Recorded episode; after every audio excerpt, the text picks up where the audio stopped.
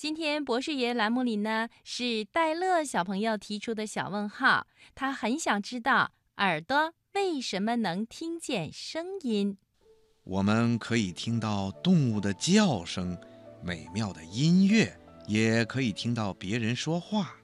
那么，耳朵为什么能够听到声音呢？首先呢，我们来看看耳朵的结构。耳朵包括外耳、中耳和内耳三个部分。外界的声音以声波的形式顺着外耳道往里走，震动鼓膜，使声音变大，并被中耳内的三块听小骨接受。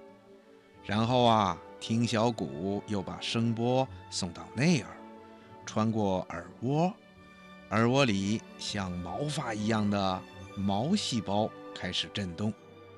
这种震动啊，把声波传给听神经，使神经末梢发生兴奋。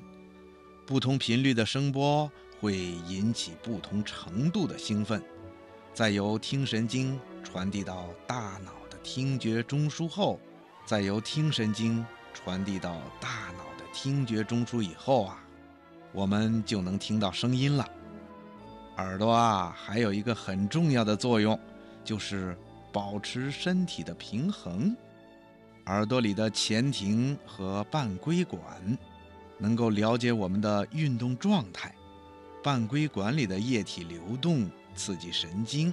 大脑啊，就会产生调节平衡的感觉信息。可能你的爸爸妈妈告诉过你，咱们呐可不能经常的挖耳朵，因为耳朵里的耳垢啊，可以防止昆虫和灰尘进入中耳和内耳，这可是耳朵的保护门。挖耳朵很容易损伤外耳道的皮肤，引起发炎。如果挖得太深，还会损伤鼓膜，使听力严重下降，这是很危险的。所以呀，咱们小朋友不要自己挖耳朵，有需要的时候呢，一定要告诉爸爸妈妈，让他们带你到医院找医生帮忙。好了，今天的小问号啊，博士爷爷就回答到这儿了，咱们。